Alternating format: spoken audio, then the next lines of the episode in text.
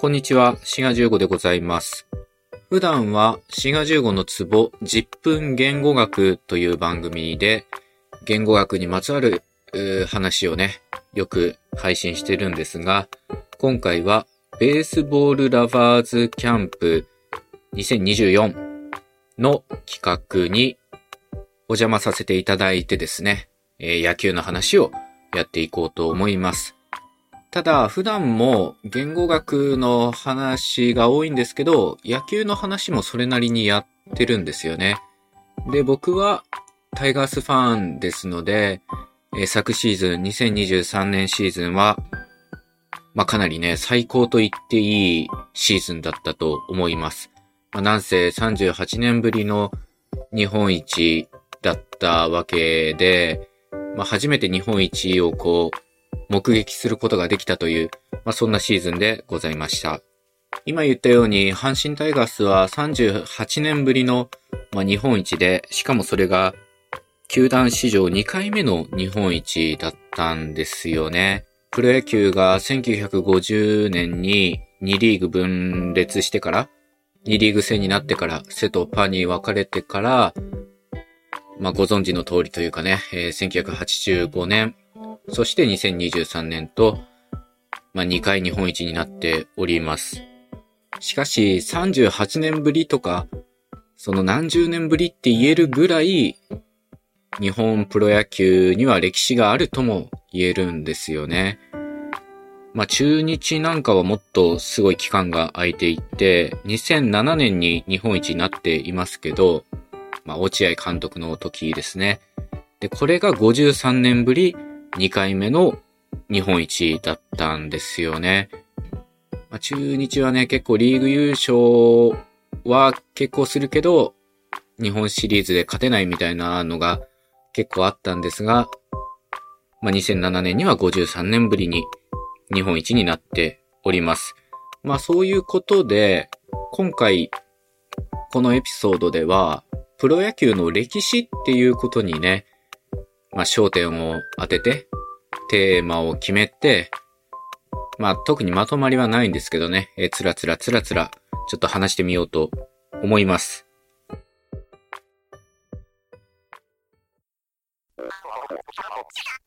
滋賀15のツボ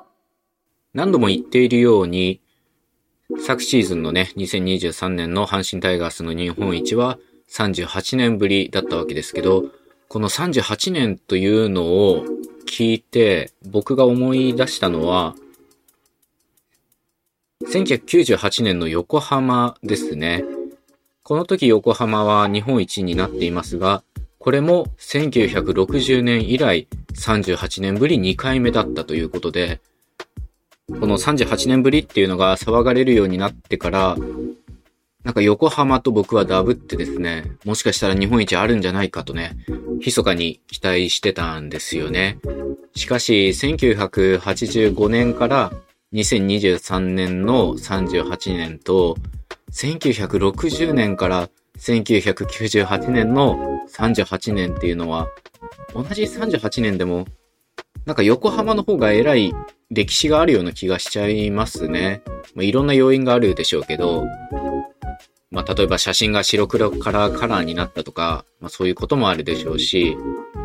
85年っていうと、昭和で言うと60年ですので、まあ、昭和末期から、まあ、さらに言うと去年の出来事なんで、まあ、当然そっちの方が短く、より最近に感じられるのは、まあ、それはそうなんですけどね。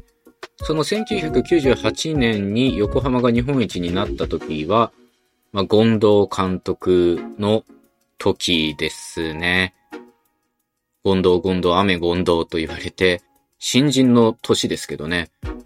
まあ、雨が降ってるか、それか権藤選手が投げてるかっていうような、まあ、本当にそれぐらい登板方だったみたいですね。で、権藤さんは、まあ、現役時代は中日の選手で、なんとデビューの年が1961年なので、横浜が日本一になった翌年に、1960年の翌年にデビューしてるっていうことで、まあなんとなくね、そこも縁があるような気がしますよね。で、その権藤さんのデビューの年、1961年のシーズンっていうのは、シーズン35勝していて、で、防御率も1点台だったみたいですね。で、当然新人王、そして沢村賞も受賞しています。で、当時は、もういいピッチャーはどこでも投げてたらしいですよね。で、権藤さんも、まあ、先発ももちろん投げてんですよね。44試合先発で投げて、で、リリーフを含めると69試合登板しているそうです。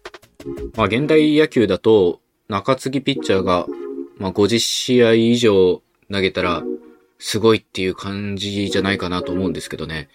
まあ、それを新人で69試合に登板していて、で、さっき言ったように防御率は1点台。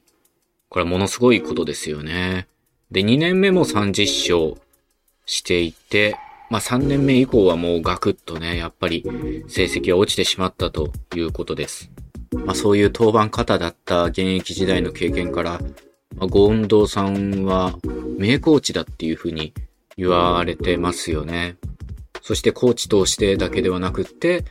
98年には監督として横浜を38年ぶりの日本一に導いたと。まあ、俗に言うマシンガン打線ですよね。で、その1998年っていうのは、プロ野球でも横浜が盛り上がってましたけども、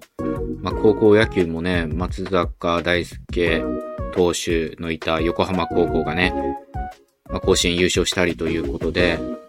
プロでもアマでも平成10年っていうのは横浜が盛り上がった年だったんですよね。まあ、プロ野球よりも高校野球の方がある意味で歴史は長いので、やっぱり野球っていうのはね、日本の国民的スポーツと言えると思います。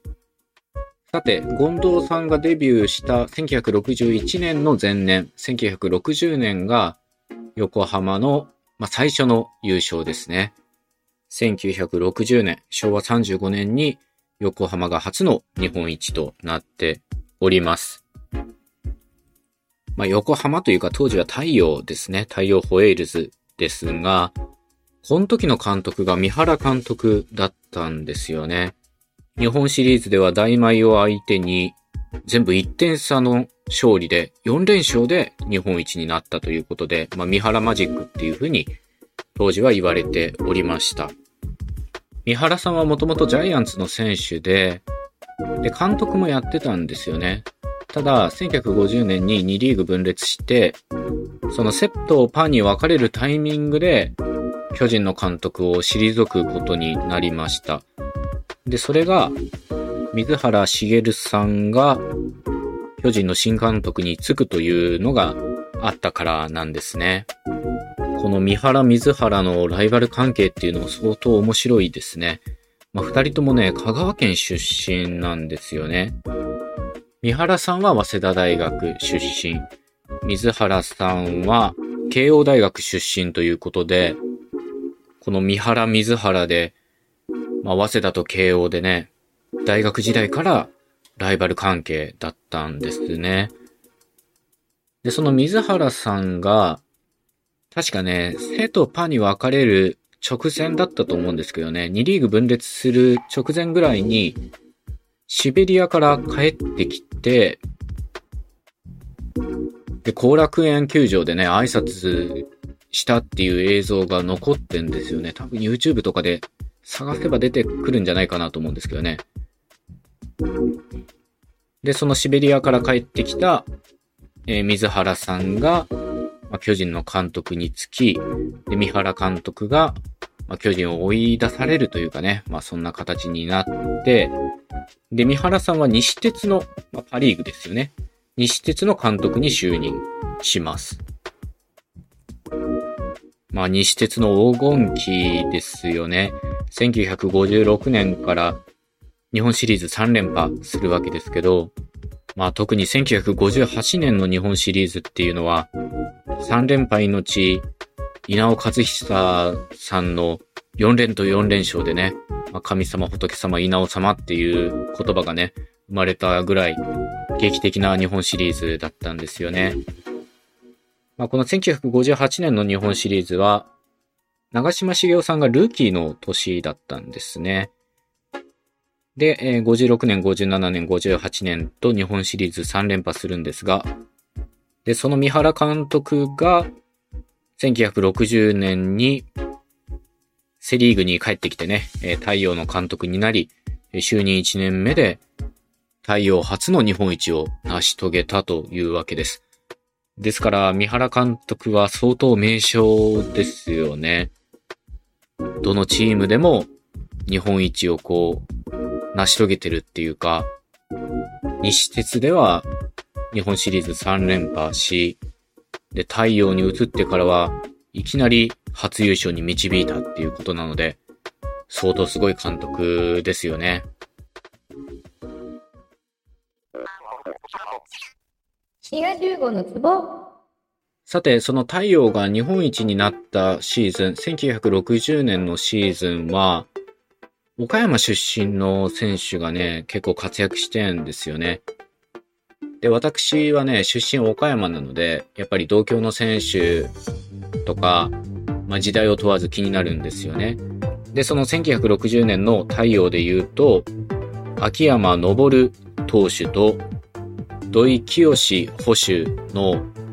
まあ、岡山出身バッテリーが躍動したシーズンでございました。で、この秋山さんと土井さんは、岡山で高校が一緒なんですよね。で、大学も明治大学一緒に行って、プロでも太陽で一緒にプレーしてるんですね。秋山さんの通算成績を見てみると、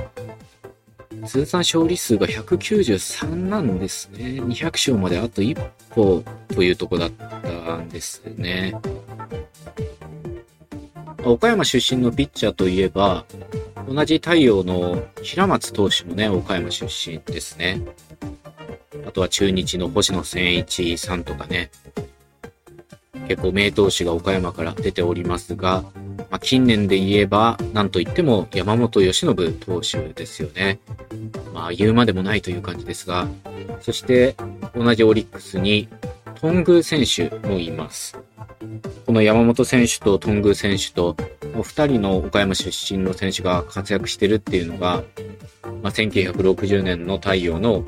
秋山さんと土井さんとちょっと被るというかね、ちょっとね、そういったところもなんとなく縁みたいなものをね、感じますね。まあ、プロ、アマ問わず野球が面白いっていうのは、まあ、今回お話ししてるみたいに歴史が深いっていうかな、まあ、長いので、そういう野球史っていうのが、まあ、しっかりしてるっていうかな。まあ、そういった面でも面白いし、それと、まあ、地域性っていうのもあると思いますね。まあ、それぞれのプロ野球球団が本拠地があってっていうのもそうだし、まあ、今お話ししたように、同郷の選手を応援したいっていうような、そういった地域性みたいなのもあると思います。まあこれはもしかしたら高校野球とかの方が顕著かもしれないですよね。やっぱ地元の高校とか気になりますもんね。というわけで、日本のプロ野球の歴史みたいなものについてね、まあ、たらたらとちょっとね、思いついたことをお話ししてみました。当然2リーグ分裂する以前から職業野球っていうのはあって、まあ、戦前戦中の歴史も含めれば、もっと深くまでね、掘り下げられると思います。で僕はね、1950年以降のプロ野球の歴史っていうのは、ウィキペディア読んだだけですけどね、ちょっと勉強したっていうかな、まあ、学んだことがございます。で、そういうの見てるとやっぱ面白いですね。ここまで野球史っていうかな、歴史っていうのがしっかりしてるスポーツっていうのは、まあ相撲がありますね、まずね。とか、まああとはオリンピックとかワールドカップっていうのも、オリンピック史、ワールドカップ史っていうのが、まあ確固たるものがあると思うので、そういう国際的なもの